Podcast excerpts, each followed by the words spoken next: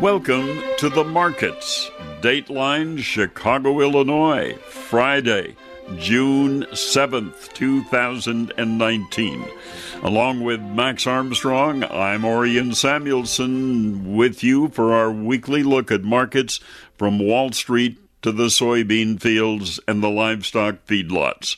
And there is no dull week in the marketplace anymore. We had more than enough news to move markets up and down during the week, with planting delays continuing, but also the trade dissension continuing between not only China and the United States, but now Mexico and the United States. But the indices on Wall Street charged higher today.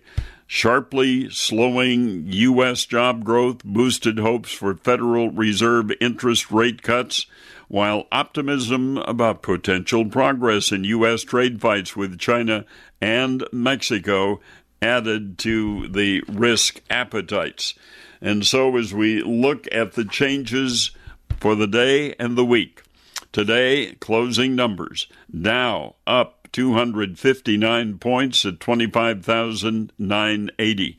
S&P 500 up 29 points ending the day and the week at 2872 and the Nasdaq up 125 points for the day ending at 7741. For the week, the Dow up 4.7%, the S&P 500 up 4.4%, and the Nasdaq gained 3.9%, and the S&P 500 and the Dow tallied the biggest weekly percentage gains since November. All in all, a pretty good way to end this week in June. Taking a look at some of the reasons for all of this activity, the major indices moving higher as sharply slowing U.S. job growth boosted hopes for Federal Reserve interest rate cuts and some optimism about maybe potential progress in U.S. trade fights with China and Mexico added to risk appetites. But investors are betting that labor market weakness would give the Fed a reason to provide the economy with more support and that pushed the S&P 500 and the Dow uh, to their biggest weekly gain since the end of November. But it all started this morning with the Labor Department report showing that non farm payrolls increased by 75,000 jobs last month. Much smaller than analyst expectations. They were looking for a job number of 185,000. So the number of 75,000 suggested to analysts and traders the loss of momentum in economic activity spreading to the labor market as well. And only one Fed policymaker, St. Louis Fed President James Bullard, has said outright in recent weeks that he feels the Fed may soon need to cut rates. And uh, the trend or the feeling now is traders are betting that U.S. hiring slowdown will speed rate increases from the Federal Reserve Board. So, looking at uh, the activity uh, of one other market today, that's the oil market. Oil prices rose nearly 3%.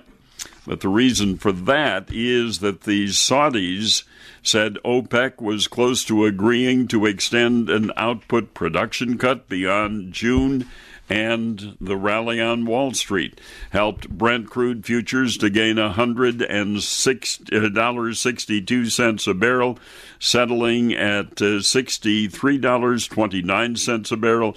U.S. crude ended at 53.99 a barrel, up a dollar forty cents for the day or 2.7%. Now, looking ahead to next week, we put this one behind us and looking ahead to next week on the U.S. economic calendar. The Commerce Department on Friday likely to report retail sales rose six tenths of a percent in May. That would come after a two tenths percent drop in April. And on the same day, the Federal Reserve expected to report a two tenths percent increase in industrial production in May, compared with a decline of half a percent in April. In addition to that, University of Michigan's preliminary consumer sentiment index for June likely to show a reading of 98 even. The Labor Department on Tuesday expected to report producer prices edged a tenth of a percent higher in May. And on Wednesday, the Labor Department report expected to show consumer prices index gained a tenth of a percent in May. So it's going to be a busy, busy week looking at various reports, consumer prices, and uh, the sentiment of consumers. So we'll get all of that next week. Should be an interesting meeting next week on Tuesday. Tesla is scheduled to hold its annual shareholder meeting that day, and its chief executive, Elon Musk, expected to give an update on the electric vehicle maker. On Thursday, Broadcom Incorporated expected to report an increase in second quarter revenue, helped by demand for its software for mainframes and big servers, ducking the slowdown in chip demand.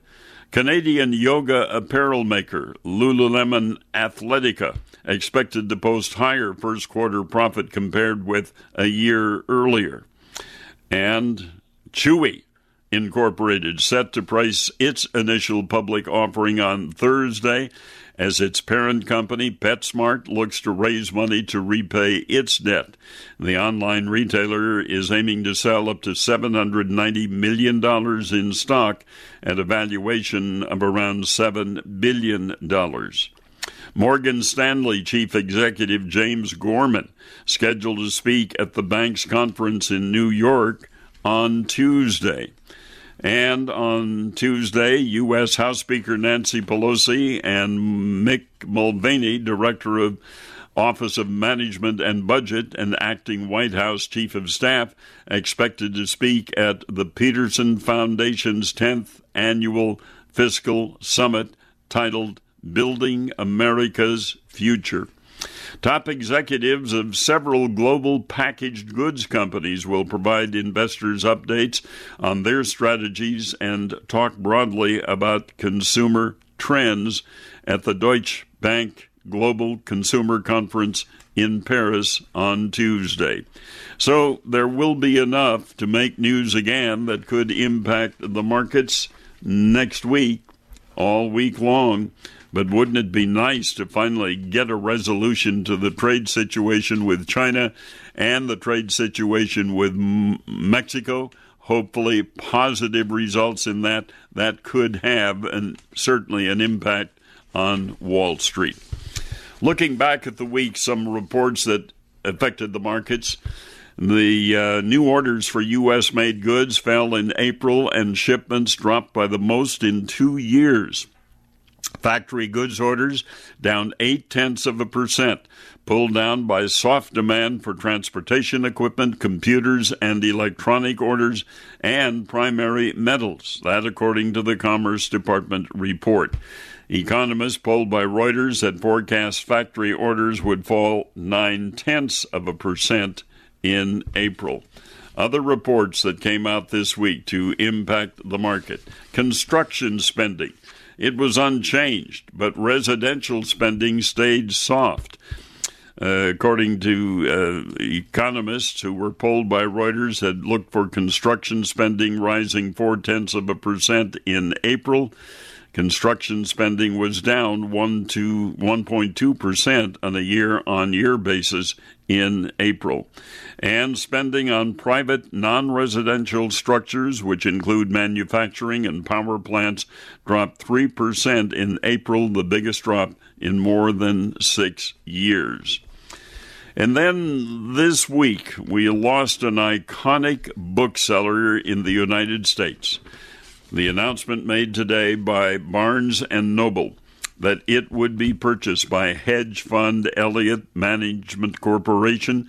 Price tag $475.8 million. That marks the end of the once dominant U.S. book retailer as a public company after years of falling sales. Shares in the United States' largest bookstore chain closed up 30% Thursday after reports of a potential deal surfaced, and then rose another 11% today. Meanwhile, another name that's familiar to all of us, Uber, reported the Internal Revenue Service is auditing Uber Technologies taxes for 2013 and 2014, and the ride hailing company expects unrecognized tax benefits to be reduced within the next year by $141 million. So, those are some of the items that impacted the marketplace this week. In the world of agriculture, concern over yields, concern over late planting, and we're going to hear a whole lot about that with the guest who is sitting down in the studio with Max Armstrong. Max will be talking to Richard Brock of Brock Associates based in Milwaukee when we continue on the markets. Your best defense against breast cancer is a mammogram. I'm Dr. Sandy Goldberg, a breast cancer survivor and founder of a Silver Lining Foundation. And early detection saved my life. Are you uninsured? Are you underinsured? Are you a survivor and need follow up testing? Feel like you have nowhere to turn? Times are tough, but getting a mammogram shouldn't be. Call us at 312 345 1322. A Silver Lining Foundation Foundation is here to help. Richard Brock is back in the studio this weekend. Richard Brock and Associates. I have to ask you. Now you're old enough to remember. Don't laugh at me. 50 years ago this year, Peggy Lee. Remember Peggy Lee? She had a big hit on all of the charts called Is That All There Is? if that's all there is, my friend, let's break out the booze and have a ball. Corn growers must be asking that question. Is that all there is? Well, I think everybody's concerned. I, I, you know, Max. I mean, you and I basically grew up together uh, in Indiana and at Purdue, and I, have never seen a, a, spring like this. This is the latest I think we've ever been uh, in, in recent history in corn planting and, and, and also in soybean planting. And of course, now everyone's worried about what the yields might be because of late planting. And you know, fact is, nobody really knows. And we put in our newsletter this past week this is one of those times where it's important to separate out uh, the difference between facts, probabilities, and possibilities. Because we'll spend a lot of time talking about the possibilities and not really look at just the facts. And the facts are corn is late planted, soybeans are late planted, and and it's a high probability that it's going to hurt yields, but no one knows how much. And it's also, I think, a high probability that we're cutting three to five million acres of corn. And I think it's only a possibility that some of the forecasts we see that 10 to 12 million acres of corn is going to be cut. I don't think that's going to happen, but you know there are people in print saying we're going to lose, and some fairly prominent people saying we're going to lose over 10 million acres of corn. Right. I, I think the window we had this past week uh, is is going to change that. Uh, a window that some had. That some had. Indiana particularly had a big window, and uh, parts of Ohio and and others were just spotted. You know, I mean, it, there were a lot of small showers that went through. So it, will be interesting. But you know, a week ago, uh, only 67 percent of the corn crop was planted nationwide. Uh, and I think come Monday, that number is probably going to bump up to uh, in the mid 80s, low to mid 80s. Really? That high? I think it'll jump up that quickly. Uh, yeah, take a look at the states that, that had the biggest problem. Like Indiana was only 31% planted and and that's where one of the big windows opened up was was Indiana, uh, and South Dakota was only 44. They're going to still be quite a bit behind. Uh, there were some dry areas, but also a lot of water. Ohio, I think, still has problems. They were only 33 percent planted. Uh, I'm not sure they'll be over 50% uh, come uh, this coming Monday. And so, but you look at some of your other key states, uh, Iowa was already at 80, so consider them essentially done. Nebraska was 88, they're done. Okay, those are two high yielding corn states. Uh, but then there's Illinois, and this has been very spotty in, in Illinois. They were only 45%. So, you know, I mean, it, it's anyone's guess where we're going to end, but we know we're going to be down a fair amount in acres. And, you know, everybody, I think all farmers wanted high prices, but this is not the way any of us wanted it. You know, we'd rather have had it on the demand side rather than on the supply side because what good do high prices do you if you don't have anything to sell? All right, you've talked about the acreage that you think is planted. What is the yield possibility on those acres that are out there. I was talking to one farmer friend the other day. He was driving down the road in his pickup truck in southwestern Indiana. He said, this is a poop show. and he was he was dressing it up for me as much as he could. But he said, if you look at the condition that these fields are going in as it's being planted. He said, for one thing, we're probably doing some long term damage here the way we're rutting up some of these fields. We all know mudding a crop in is not a good thing to do. It's going to hurt yields, um, and and if and also if you have too much moisture uh, too early, you don't develop as good of a root system. Uh, I mean, all those things are going to come into play. And as we also know, too, a lot of farmers have switched to uh, shorter maturity corn varieties, which don't yield as well as longer term. So there's no question. Fertility that, challenges? Oh, yeah. everything's going to be there. Well, and look, last fall was wet. Most nitrogen didn't get applied. Right. And it was been wet all spring. So we're looking a lot of corn. It's going to have to be side dressed which we haven't done that in I don't know how many years. And uh, so getting the nitrogen is going to be a real problem. At a race to maturity. Uh, yeah, that's right. So there's, you know, I don't think the corn bull market is over. We're going to see a lot of volatility in here. Uh, we're under pressure here late in the week uh, because of um, uh, the planning progress has been made. But you know, yield estimates are all over uh, right now. You know, uh, we're holding our estimate on the national average yield at 170. I don't think it'll be any higher than that there are some 165s out there. Right. Now, that would be a pretty big uh, drop. I think it's too early to drop one's estimates that much.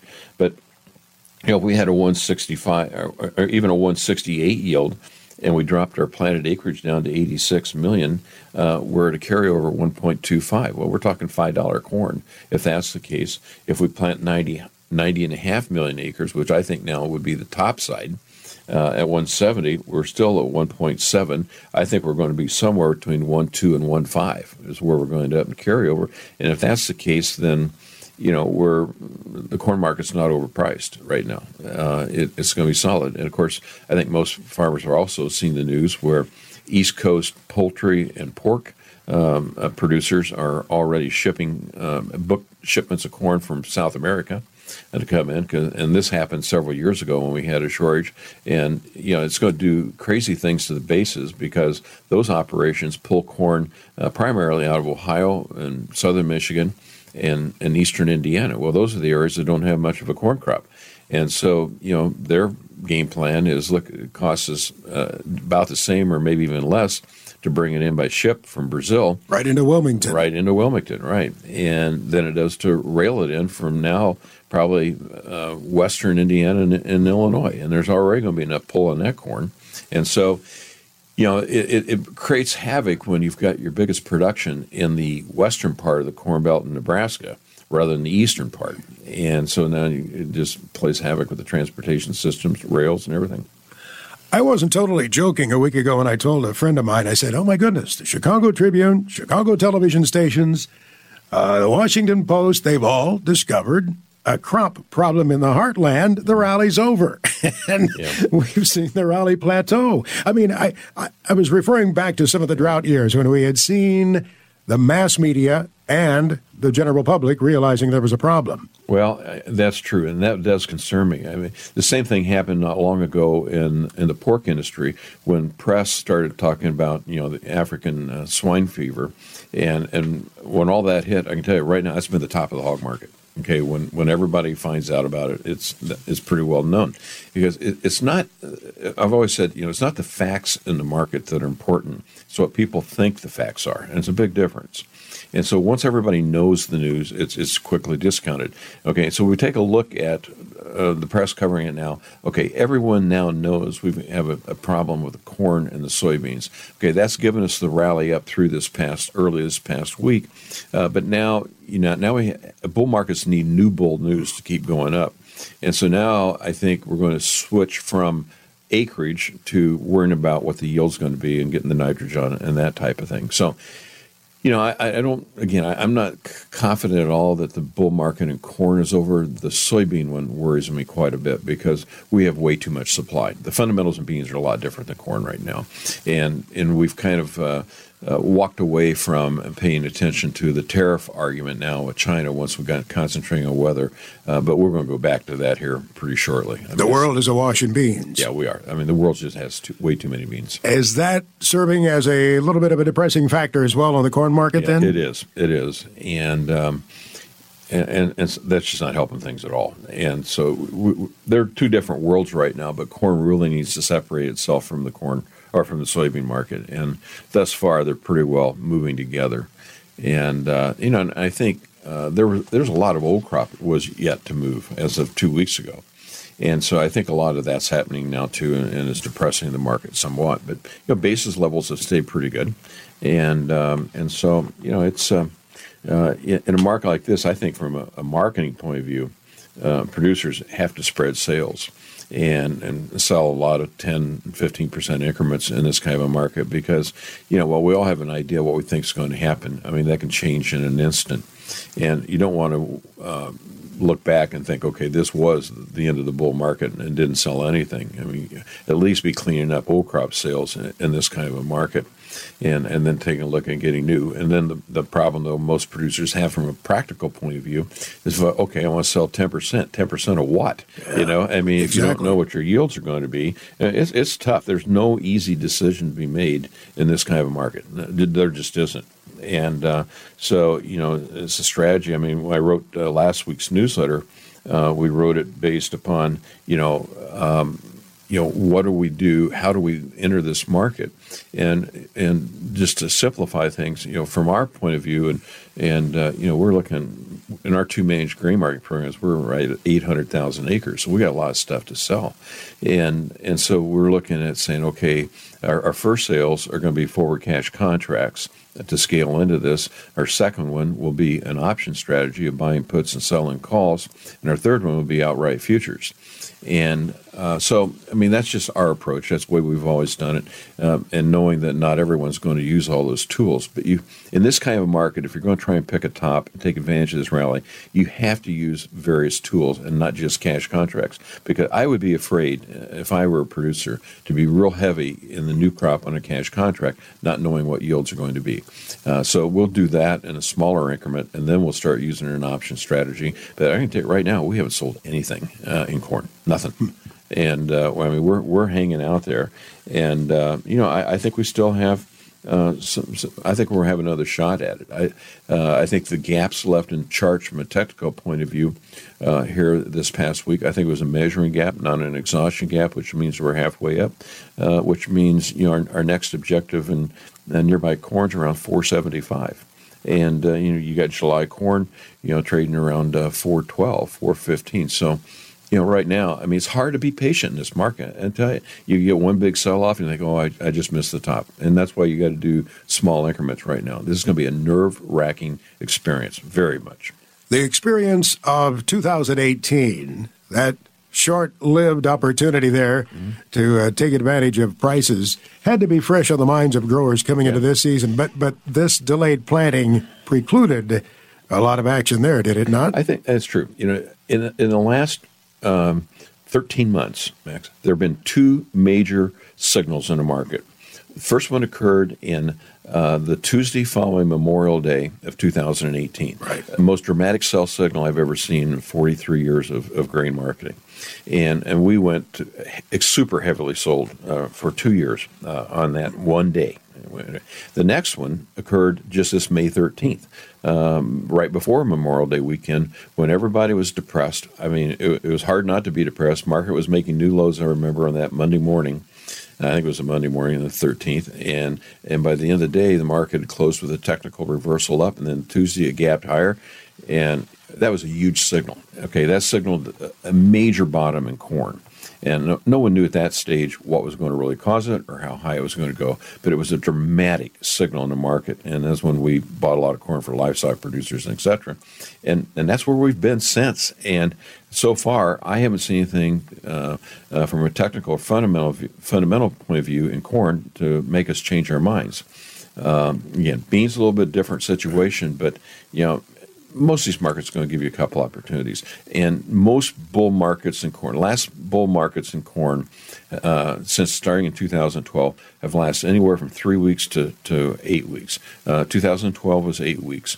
Uh, we're just now starting our fourth week on this one and uh, uh, next, you know, this coming week will, will, be week five. But you know, five six weeks. You know, I, I think you it, are assuming the bull market continues. Yeah, I, assuming the bull market continues. I don't think this one was over in two and a half weeks. Okay, and which is what it would be if if it's not going any higher and uh, but it just takes patience. But again, don't put all your all, all your marbles in the same bag here. I mean, you know, I, I think uh, with this big of a rally, it, it's just common sense and good farm management to sell a little bit every now and then on sharp rallies. Right. Uh, to put money in the bank, you know, like some of our farm customers said, you know, I really want to sell a lot. I, three weeks ago, I never dreamed of having this opportunity, okay? and and and so let's you know let, us not have a real short memory here, okay? and uh, let's. I, I think it, these are markets that take a strategy. Don't don't don't roll the dice on, on whether it's going up or going down. Uh, scale into it, but uh, uh overall, uh, you know, I think you're going to going to have some other opportunities. Richard Brock, Richard Brock and Associates, suggesting you not wind up singing like Peggy Lee did. Is that all there is, my friend? I want you to YouTube that when you get out of here, Richard. I want okay. you to listen to Peggy Lee. Thanks for joining us. Thank you, Max. Your best defense against breast cancer is a mammogram. I'm Dr. Sandy Goldberg, a breast cancer survivor and founder of a Silver Lining Foundation. And early detection saved my life. Are you uninsured? Are you underinsured? Are you a survivor and need follow up testing? Feel like you have nowhere to turn? Times are tough but getting a mammogram shouldn't be. Call us at 312 345 1322. A Silver Lining Foundation is here to help. We heard Richard Brock with Max earlier talking about the potential cut in crop yields in the United States because of the late planting. Well, it's not only the United States that is estimating what will happen to our crops. But this week, a report from Rome, Food and Agriculture Organization of the United Nations, sent this communique. Due to prolonged excessive wet conditions resulting in major delays in crop planting, U.S. corn production is forecast at 330 million tons this year, 10% smaller than the 2018 crop and that comes instead of the 2.5% increase that was forecast just a month ago. So that's from a foreign country estimating the size of our corn crop this year. Wheat futures today notched a fourth weekly gain, even after closing the day down one and a quarter percent. Weather a concern in Russia and in Australia and Ukraine and Canada, and even here in the plains and the Midwest because of the wet weather and the condition that probably is going to drop of the wheat crop, even here in the United States. Corn and soybean posted weekly losses and traders awaited the first U.S. crop condition ratings for the 2019 crop of corn. Those condition ratings will start with a report on Monday afternoon. But as we look at the screen for the grain market, it's all red. The uh, July wheat ended the day down six and a half cents a bushel. July corn ended the day down four and three quarter cents a bushel. July corn ended down thirteen and a quarter cents a bushel in the Friday trade to end this week. Then taking a look at livestock futures at the Chicago Mercantile Exchange. Hog futures and cattle futures fell today, pressured by fears that Mexico, a key importer of U.S. beef and pork, will retaliate against those products here in the U.S. And so the screen for livestock at the Mercantile Exchange also red.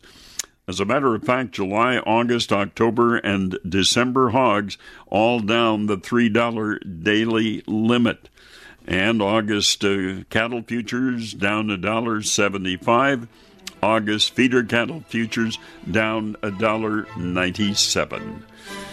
So that's it. That's our time. Along with Max Armstrong, I'm Orion Samuelson th- saying thank you for joining us on the markets.